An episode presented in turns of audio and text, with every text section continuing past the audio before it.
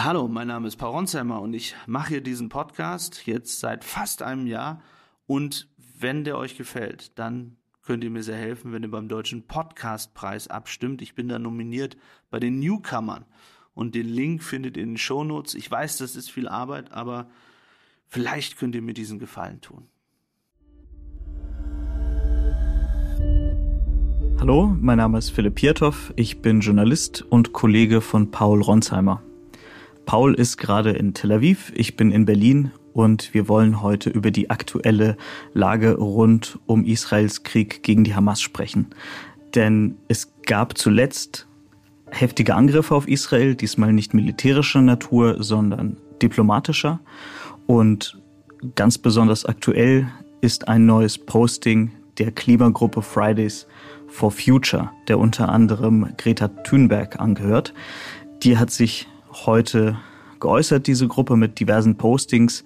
Es geht um darum, wie Medien, westliche Medien eine Gehirnwäsche anstellen, um Israel besser darzustellen und die Palästinenser zu unterdrücken.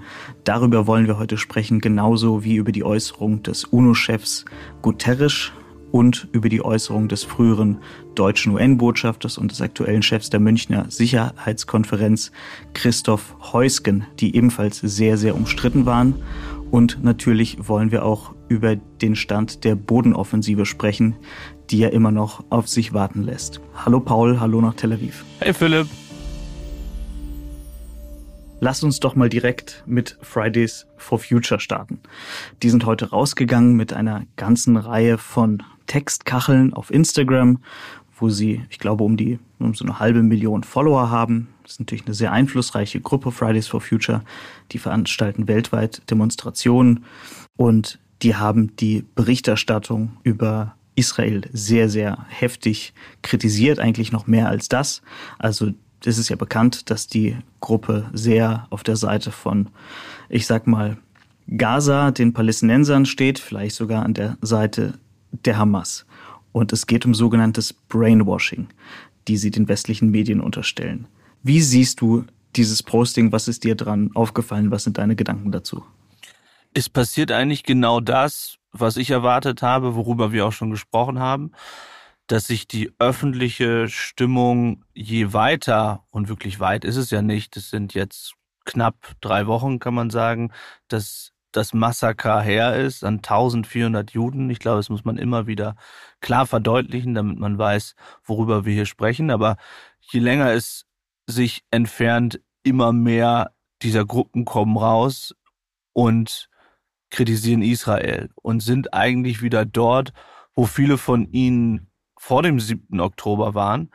Ich muss sagen, ich hätte es nicht für möglich gehalten, dass Gruppen wie Fridays for Future, wo ja auch junge Leute sind, ja, wenn man sich die auf den Straßen anschaut, dann könnte man denken, das hätten auch diejenigen sein können, die auf dem Musikfestival gewesen wären. Ganz junge Leute, dass die nach so kurzer Zeit einfach nicht mehr darüber reden, was hier am 7. Oktober passiert ist, sondern wieder in das gehen, was sie tatsächlich, wie du ja richtig sagst, auch schon vorher gemacht haben, nämlich Aktivismus im Namen von wem auch immer. Ich finde es immer noch erstaunlich, wie das eigentlich entstanden ist. War das wirklich Greta selbst? Ist es einfach etwas, was bei den Fridays for Future Aktivisten automatisch da ist? Kommt es möglicherweise von den Eltern von Greta? Aber das ist sicherlich eine Folge für sich. Ich finde, ganz grundsätzlich fällt auf, dass der Aktivismus in der Sache der Palästinenser, du hast jetzt gesagt Hamas, so weit würde ich noch nicht gehen, sehr viel lauter ist als das, was wir aus Israel erleben. Deswegen finde ich diese Vorwürfe gegen die Medien äh, so absurd, weil ich finde, dass man gerade in den sozialen Medien sehr, sehr viel mehr aus der arabischen Richtung oder auch von Linken liest als jetzt aus Israel, dass das massiv zunimmt und wir, glaube ich, noch viel stärker etwas in dieser Richtung erleben werden die nächsten Wochen und Monate. Und da muss man immer wieder eine Sache zu sagen. Es geht überhaupt nicht darum, dass man nicht Luftschläge kritisieren sollte, muss, wenn sie Zivilisten treffen, dass man kritisch über die Lage dort berichtet. Und dass man vielleicht sagt oder kritisiert, dass eine Bodenoffensive das Falsche ist, das will ich gar nicht sagen, ja, weil einem wird ja schnell dann unterstellt, ja, ihr wollt ja äh, Kritik generell verbieten. Darum geht's nicht. Einmal noch zu diesem Posting, damit allen klar ist, woher das kommt. Das ist nicht Fridays for Future Deutschland. Fridays for Future Deutschland hatte sehr schnell die Angriffe auf Israel sehr deutlich verurteilt. Das ist die internationale Organisation von Fridays for Future.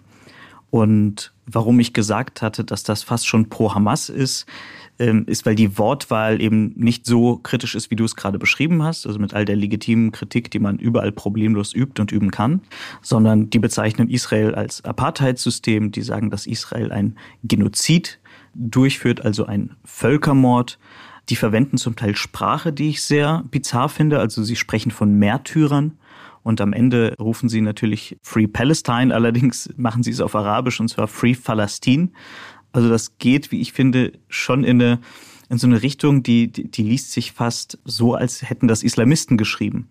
Und dazu kommt eben diese Theorie, die sie verbreiten, nicht nur, dass irgendwie westliche Medien doof sind, sondern dass diese Medien von imperialistischen Regierungen finanziert werden, die Israel unterstützen und deshalb sozusagen die Wahrheit unterdrücken.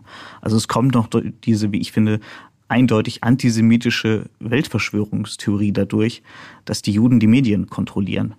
Und das ist schon mal ein neues Level. Und dann einmal kurz zu Greta. Dort hast du es angesprochen.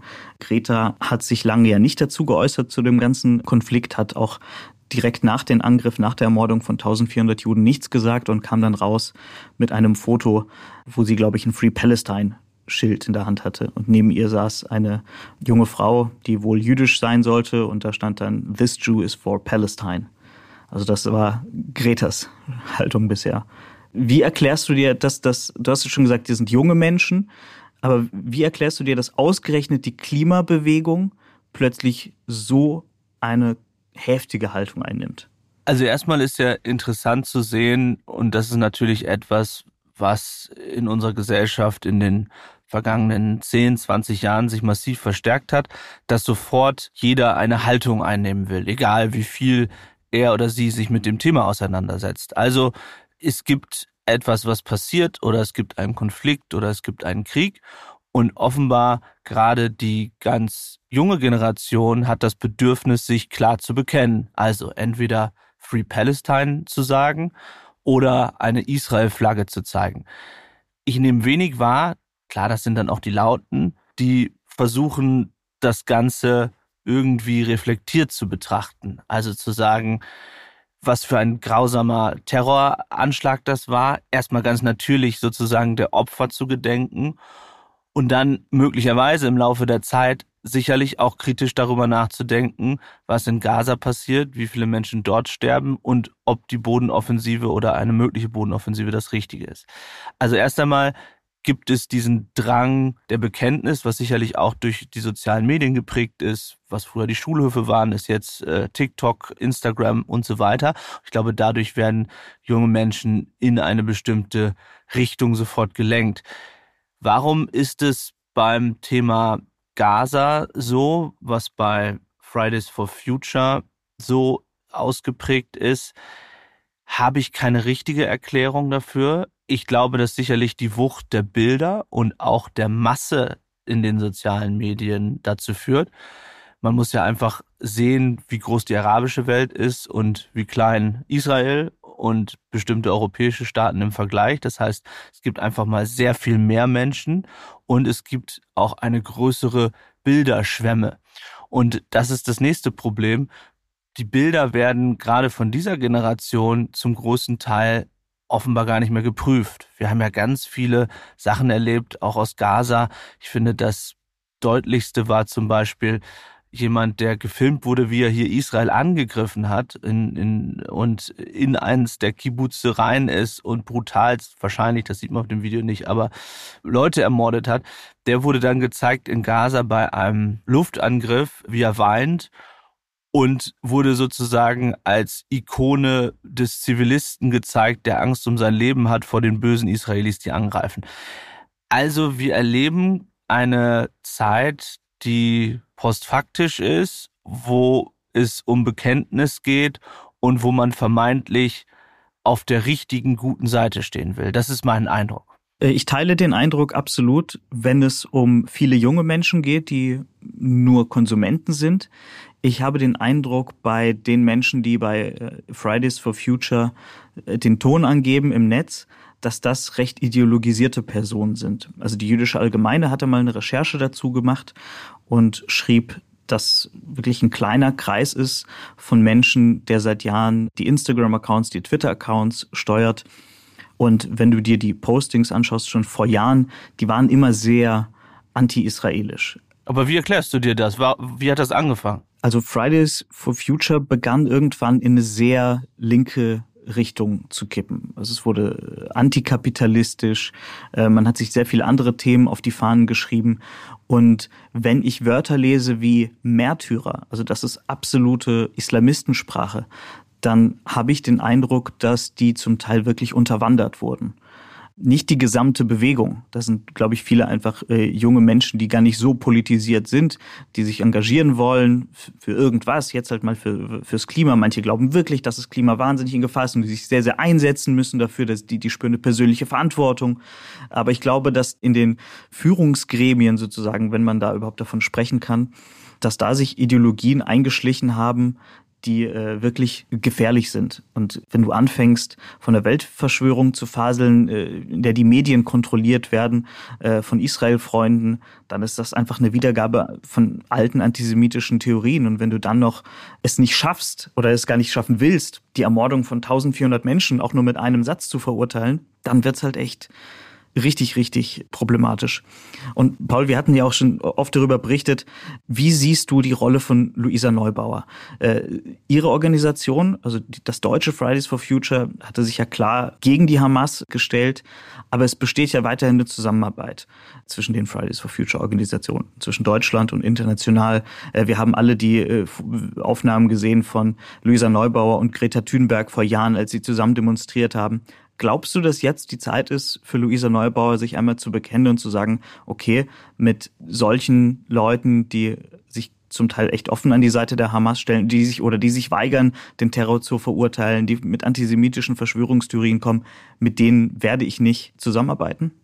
Also ich habe äh, Luisa Neubauer in den ganzen Jahren irgendwo mal kurz getroffen, glaube ich, sonst in Talkshows wahrgenommen. Ich fand sie immer sehr angenehm, sehr ruhig, sehr klar in ihrer Argumentation. Ich stimme natürlich jetzt nicht mit allem überein, was sie sagt, aber fand sie immer eine sehr angenehme Diskursteilnehmerin, um es jetzt mal so zu formulieren.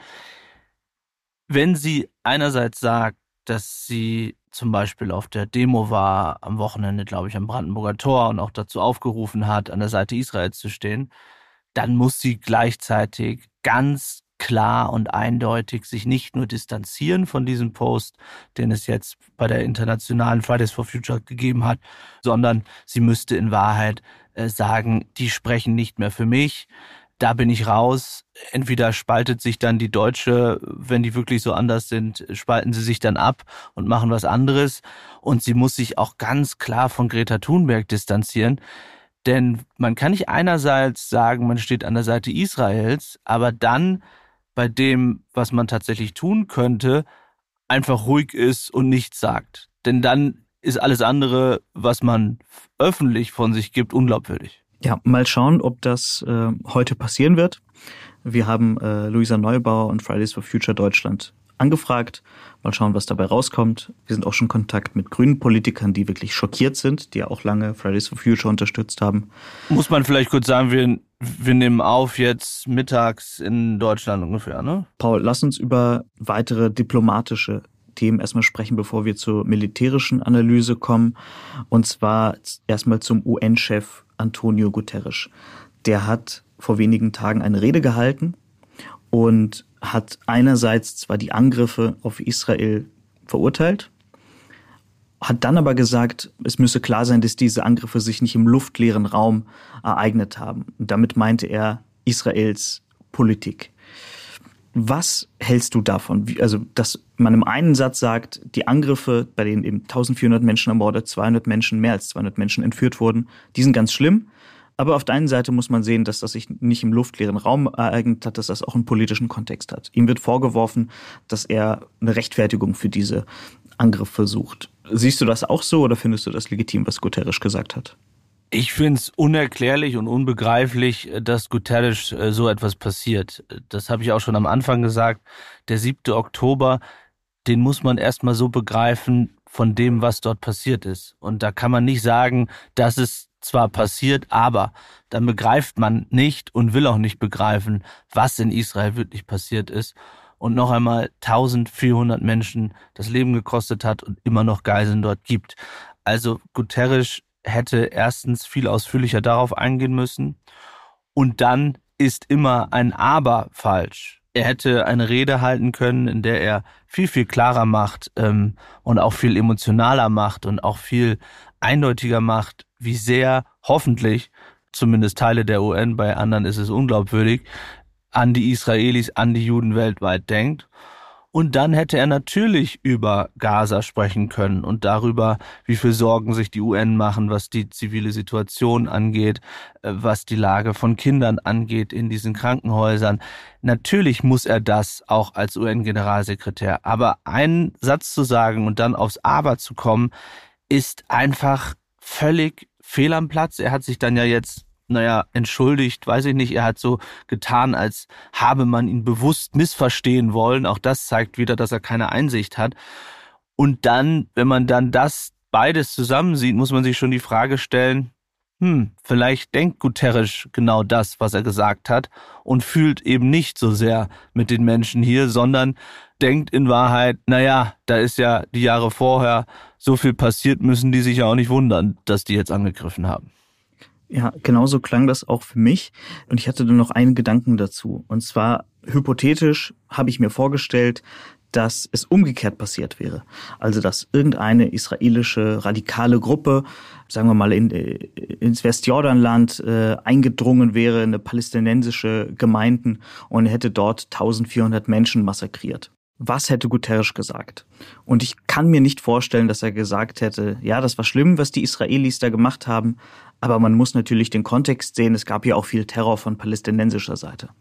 Das halte ich für absolut unvorstellbar. Ich glaube, da wäre die Solidarität völlig, völlig klar gewesen. Und in diesem Fall gibt es das aber. Genau, und man muss dazu sagen, das, was Guterres macht, hilft auch nicht den Zivilisten in Gaza, denn dadurch, wie er es formuliert, sorgt es natürlich dafür, dass auch Leute, die in Israel schon immer gesagt haben, also die UN können wir völlig vergessen, dass die mehr Einfluss bekommen und dass beim nächsten Mal, wenn Herr Guterres vielleicht zu Recht was auch immer kritisiert, ein Bombardment oder die Lage der Zivilisten in Gaza, kaum jemand mehr zuhört, weil alle sagen, ach, das ist doch der, der nicht mal wirklich ausgeführt hat, was er über das Massaker hier denkt. So ist es. Und jetzt sprechen wir über den zweiten Diplomaten in diesem Podcast, und zwar Christoph Heusgen. Christoph Heusgen ist 54 Jahre alt, war lange der außenpolitische Chefberater von Angela Merkel, als sie Bundeskanzlerin war. Dann war er deutscher Botschafter bei den Vereinten Nationen in New York und ist aktuell Chef der Münchner Sicherheitskonferenz.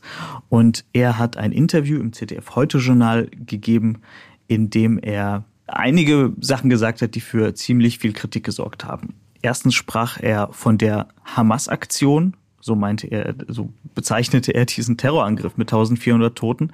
Er gab natürlich uneingeschränkt Guterres recht. Er äußerte sehr viel Kritik an Israel, sagte, dass der israelische Siedlungsbau völkerrechtswidrig sei. Für die Hamas fand er in dem Fall keine kritischen Worte, für den Iran fand er keine kritischen Worte. Und er warnte vor der Bodenoffensive, allerdings nicht aus strategischen Gründen, sondern unterstellte Israel Zorn und Hass. Und wir haben gestern äh, darüber berichtet und es gab unfassbar heftige Kritik von Armin Laschet aus der CDU, von Michael Roth, dem Chef des Auswärtigen Ausschusses aus der SPD. Es gab aus der, äh, aus der FDP, von den Grünen gab es Kritik. Paul, hat sich da jemand der wirklich wichtig ist eigentlich für Deutschland, weil die Münchner Sicherheitskonferenz eines der Aushängeschilder in Deutschland sind. Hat sich da jemand ins Ausgeschossen?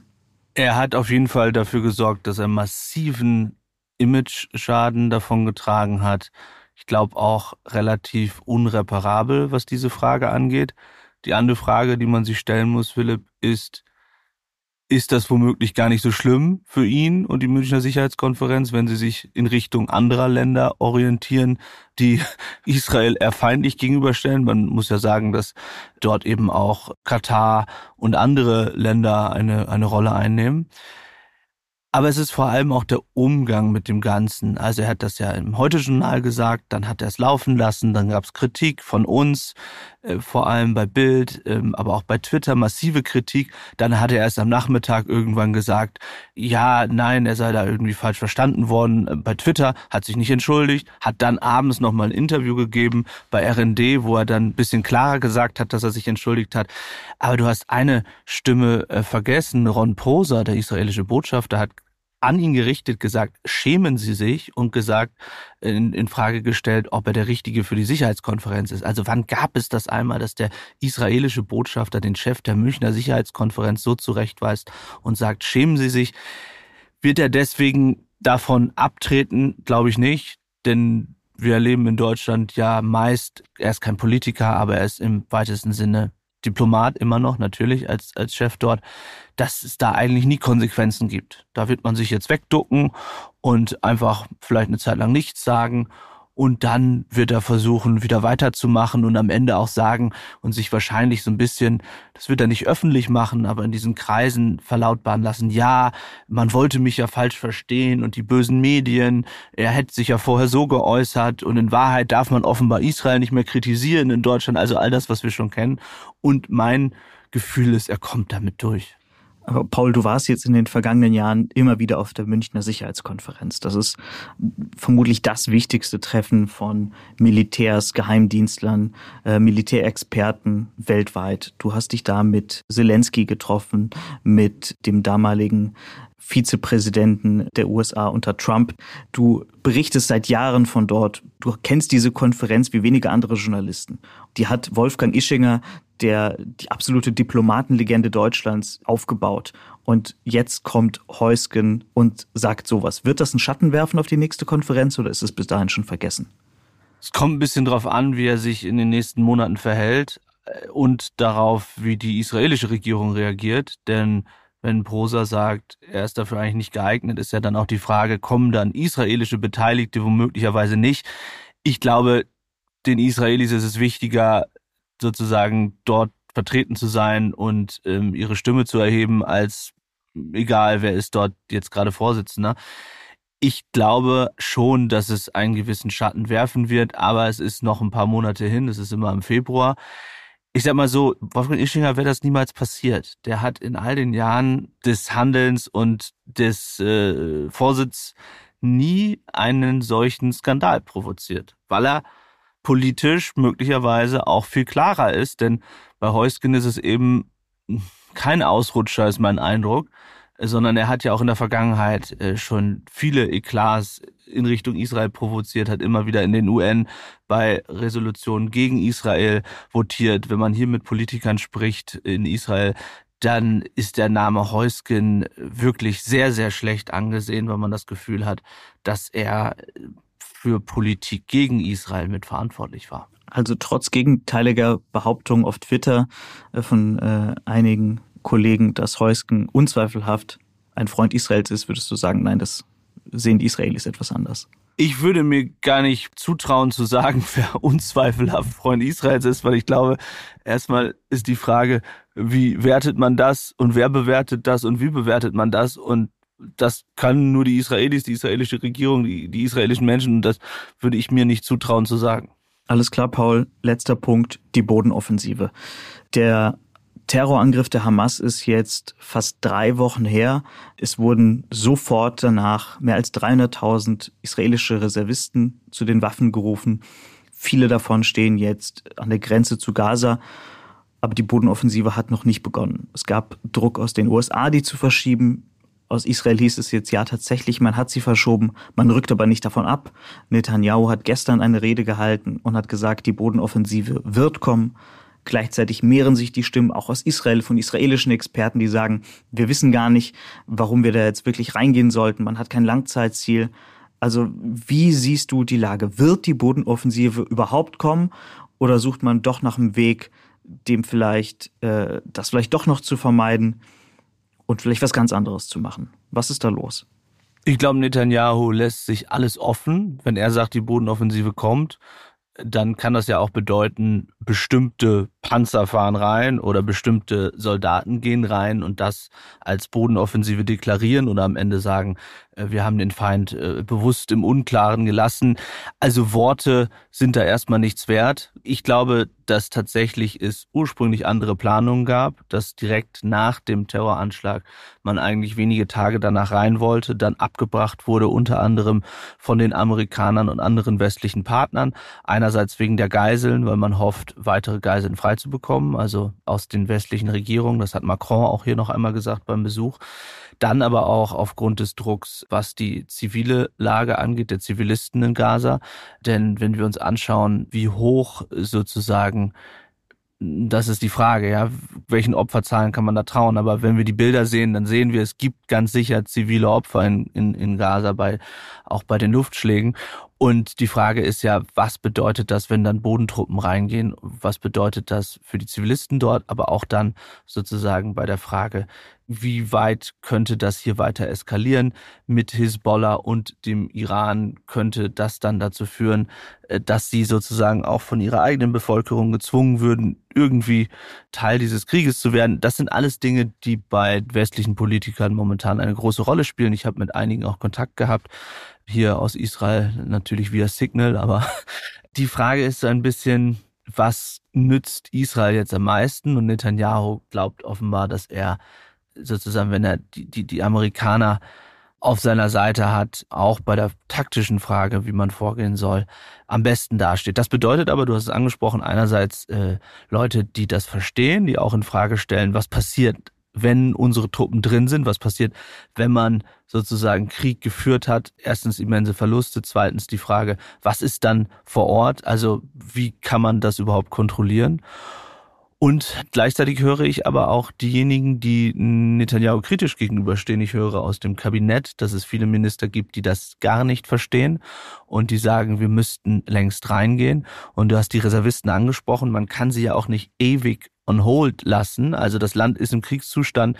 Viele Schulen sind dicht, Kindergärten, Leute gehen nicht zur Arbeit. Das kann man ja nur eine gewisse Zeit machen. Und gerade Soldaten können jetzt nicht Wochen und Monate lang einfach warten und es passiert nichts.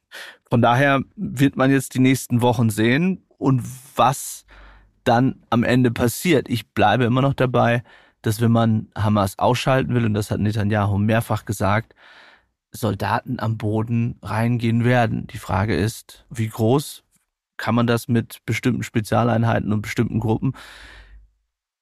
Es wird schwer. Ich habe heute ein Interview im Handelsblatt gelesen mit dem früheren israelischen Mossad-Chef Halevi.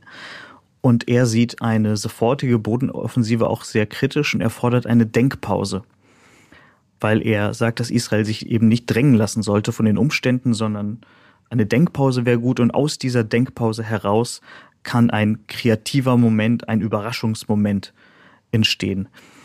Hältst du es für möglich, dass Israel trotz der ganzen Ankündigung keine große Bodenoffensive durchführt und stattdessen etwas macht, was viele überraschen dürfte. Seien es Schläge gegen den Iran, Schläge gegen den Hisbollah, eine Operation gemeinsam mit den USA, also etwas, was eben die Weltöffentlichkeit und natürlich auch der Feind nicht erwartet. Also ich glaube schon, dass man Überraschungen sehen wird. Alles andere würde auch nicht zu Israel passen.